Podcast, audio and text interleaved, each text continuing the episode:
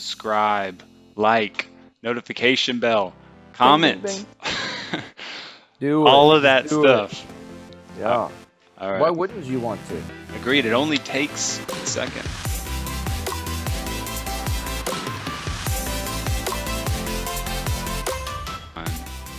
And we're live.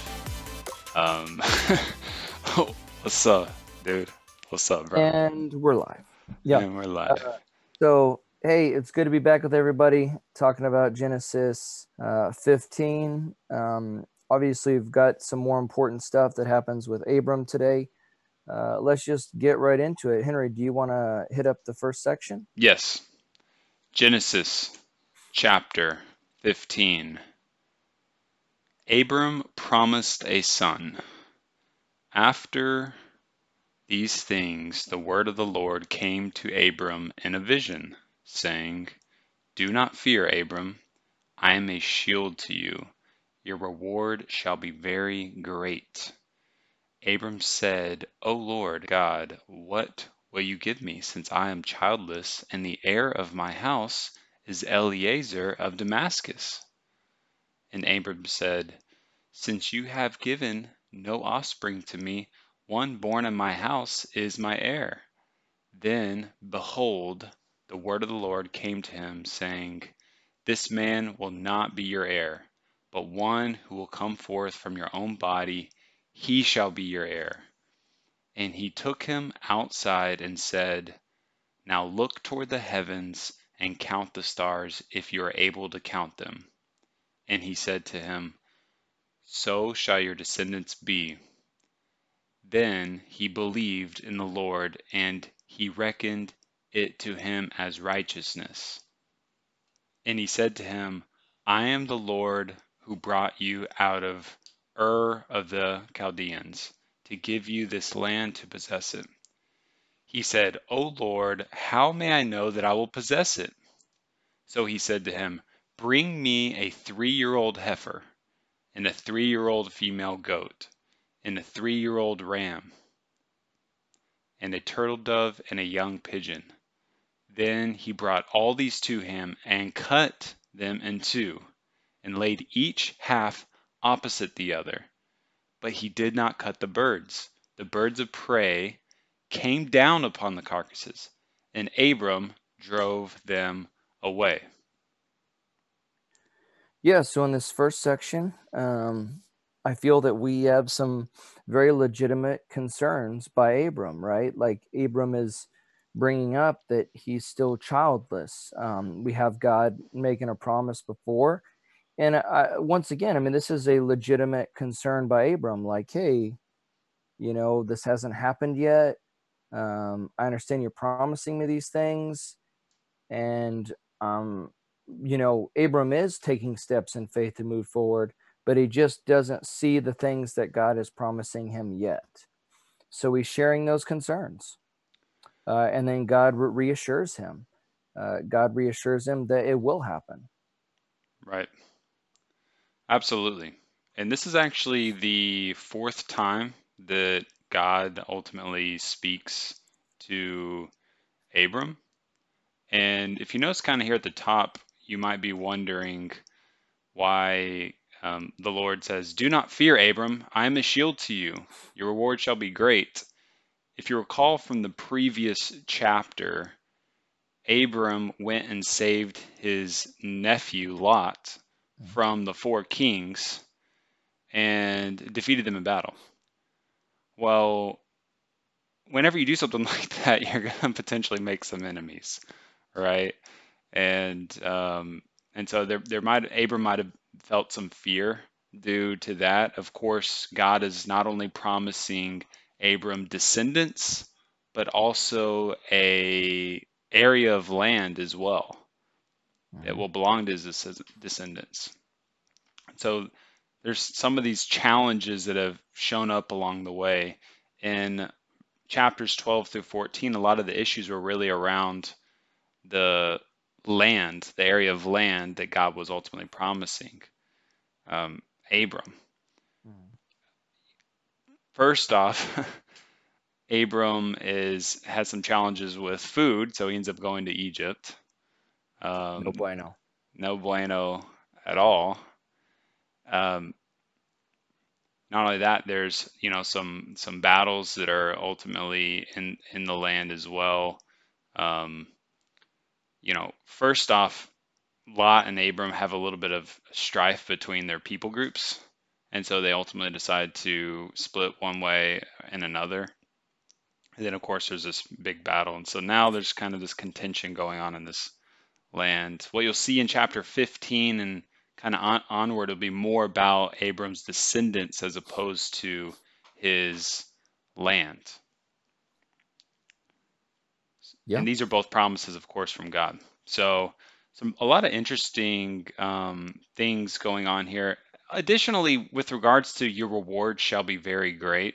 If you notice in the previous chapter, Abram actually doesn't accept the reward from the king of Sodom. He says that he ultimately doesn't uh, want anyone to be confused about how Abram became um, wealthy in a sense, and he didn't want to. He didn't want credit to get it go to anyone other than God.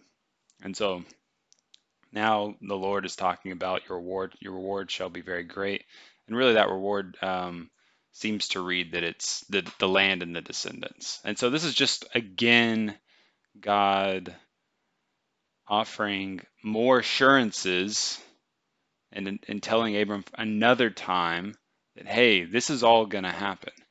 And something else very unique happens in this paragraph here.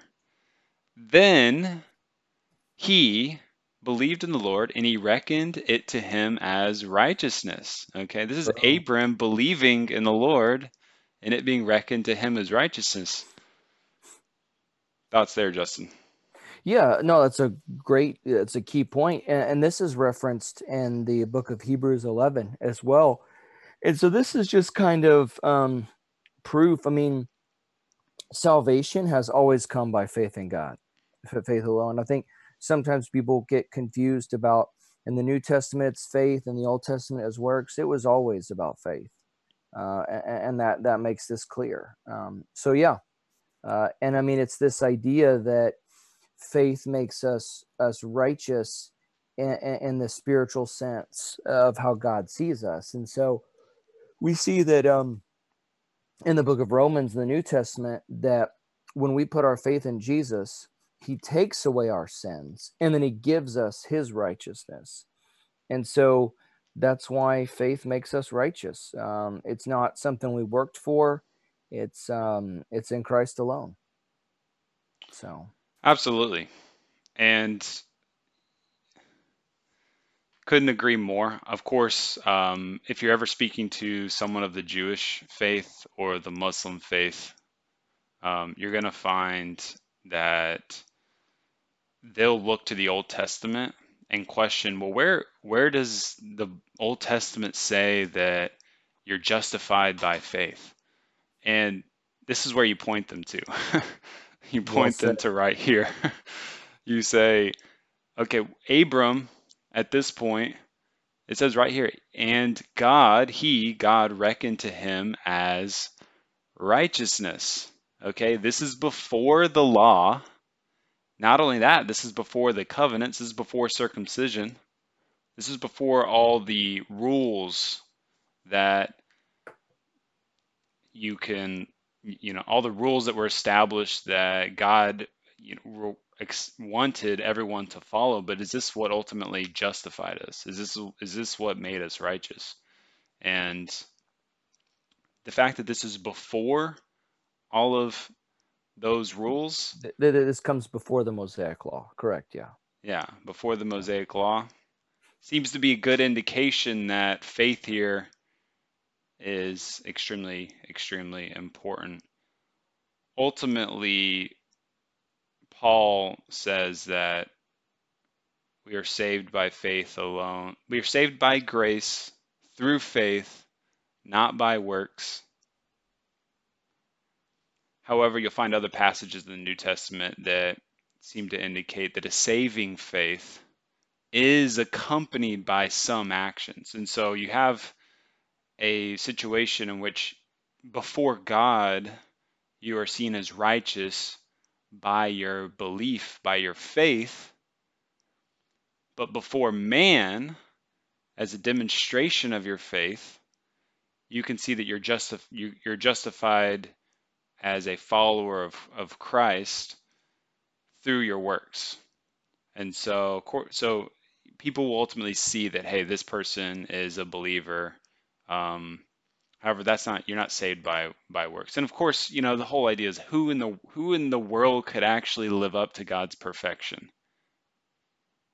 I mean, that's that that in and of itself is a bit of a um, ridiculous statement to think so highly of ourselves to think that we're not to think that we're worthy of to come before God and being justified by what we do when everyone's uh, when the world is so fallen as it is. So, yeah. Any other thoughts on this in this paragraph here? No, man, you nailed it. Um, yeah, and so there's the end of the the paragraph. It talks about the animals, and so I wanted to wait and talk about those with this next paragraph because it kind of brings it all together, and it'll make more sense if we discuss it on the same at the same time. Perfect. Knock it out, dude. All right. Verse 12 Now, when the sun was going down, a deep sleep fell upon Abram, and behold, terror and greatness fell upon him.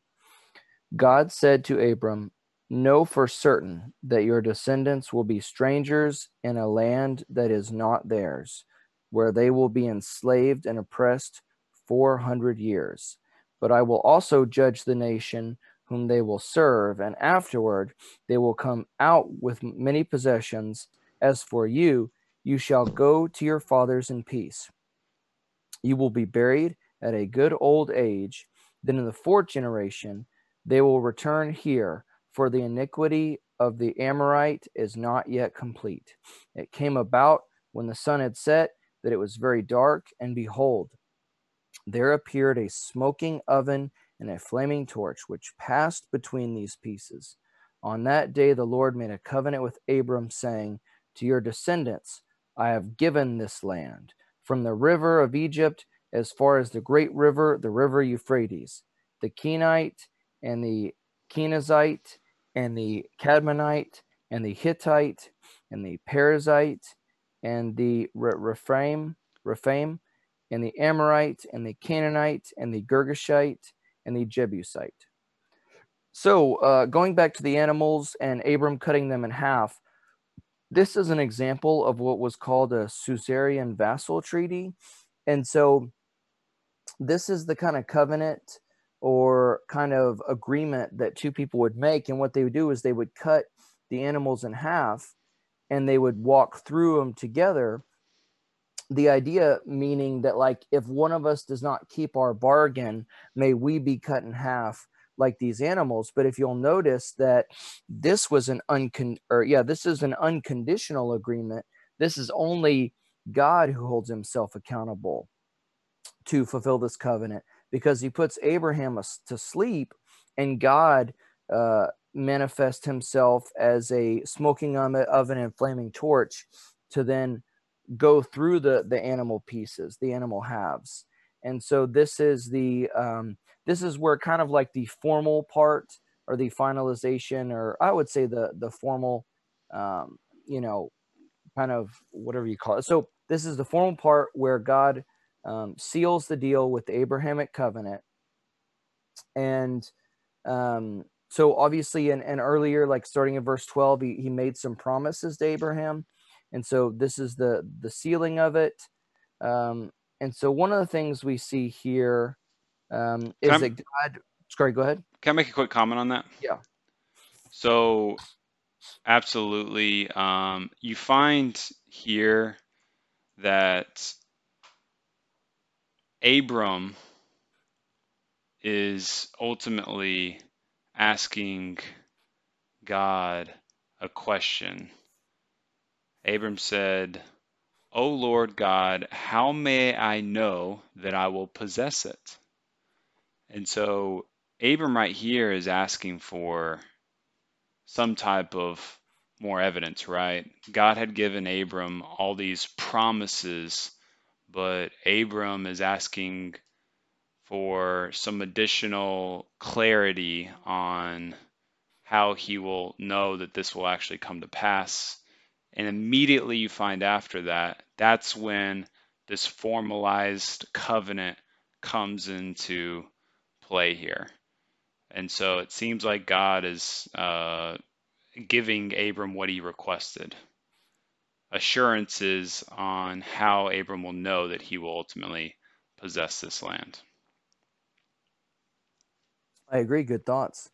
And one of the things um, within this next section that it talks about is that uh, verse 13 your descendants will be strangers in a land that is not theirs, where they will be enslaved and oppressed for 400 years. So um, we see that he's talking about the time when they were slaves in Egypt um, and when when when he raised up Moses to get them out. Now they weren't slaves 430 years, so this appears to be God's giving just a roundabout number, but he did predict it um, that it would happen, and so um, and then he predicted a lot of things. But I will judge that nation um, whom they will serve, and afterward you'll come out with many possessions. So we saw that happen in the Exodus as well, that the Egyptians gave them their gold and all sorts of things.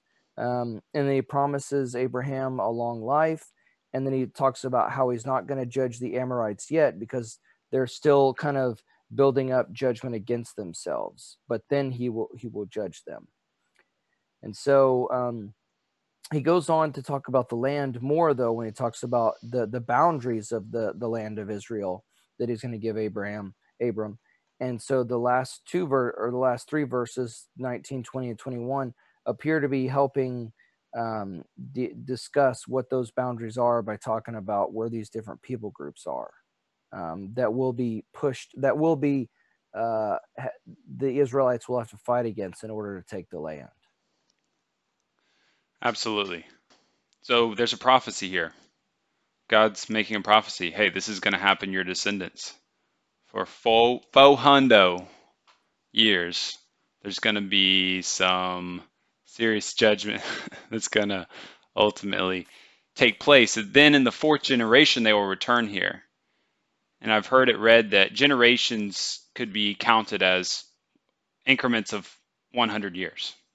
And so this whole idea, the question is how much time was it, how much time was it an actual 400 years? And I think uh, Dr. Constable actually has a pretty sweet graph on this.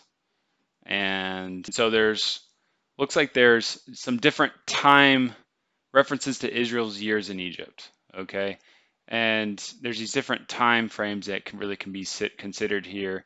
1875, Jacob moves to Egypt. 1845, Israelites begin to be enslaved. 1446, the Exodus and the giving of the Mosaic covenants. And 1395, the conquest completed. Now, this is all BC, of course. And so really the question is uh, what 400 year what 400 year period are we talking about here? And from the time Jacob moves to Egypt to the time of the Exodus, that is a 430 year period. However, the moment in which Israel, the Israelites were enslaved to the moment there was the Exodus and the giving of the Mosaic covenant, I believe this is the 400 years of bondage in Egypt that they're actually re- referencing here. At Makes least that's to me. That's what Dr. Constable is really referencing previously. Moses gave more detail regarding the history of the seed here than he had revealed previously. The 400 years of enslavement were evidently from 1845 BC to 1446 BC, the date of the Exodus. So, yeah, thought that was interesting. Um, that is interesting. Thank you for clarifying that. yeah. So I there's a lot going on here. You know, the Abrahamic covenant, we previously learned about the Noahic covenant. Now we're talking about the Abrahamic covenant here. And what we're really talking about is land and descendants. And um, when God makes a promise, an unconditional promise, he ultimately fulfills that promise. We have that guarantee. And this will be important. You know, this covenant's actually referenced quite a bit throughout the rest of the Bible. So keep an eye. Go ahead and mark this on your Bible. Put a little note on your, put a little sticky note on your on your on that page. Uh, Yeah, for no, that's a good point about being referenced. Like whenever, so there's a lot of um, there's three different promises that we talk about: land, seed, and blessing. And so mm, that this is the land one. This is that land promise. So yeah, mm. good call, yo. Well, there's also mention of a um of a of a descendant's promise up here as well, right? uh, Yep. Um, now look toward the heavens and and and count the stars if you're able to count them. So shall your descendants be. So unless you unless you think God decided to leave that part out whenever he walked through the the animals cut No, in yeah, half. no, definitely, yeah. That's that's relevant. Cool. Thank you for listening. We're going to be moving on to chapter 16 very soon. Looking forward to it. Subscribe, like, notification bell, Bing, bing, comment, bing. Do it. all of that do it. stuff. Uh, Yeah. Why wouldn't you want to? Agreed. It only takes a second. So, and you'll, so yeah, we're going to jump straight into 16. Go ahead and click to the next video. See you soon. Boom.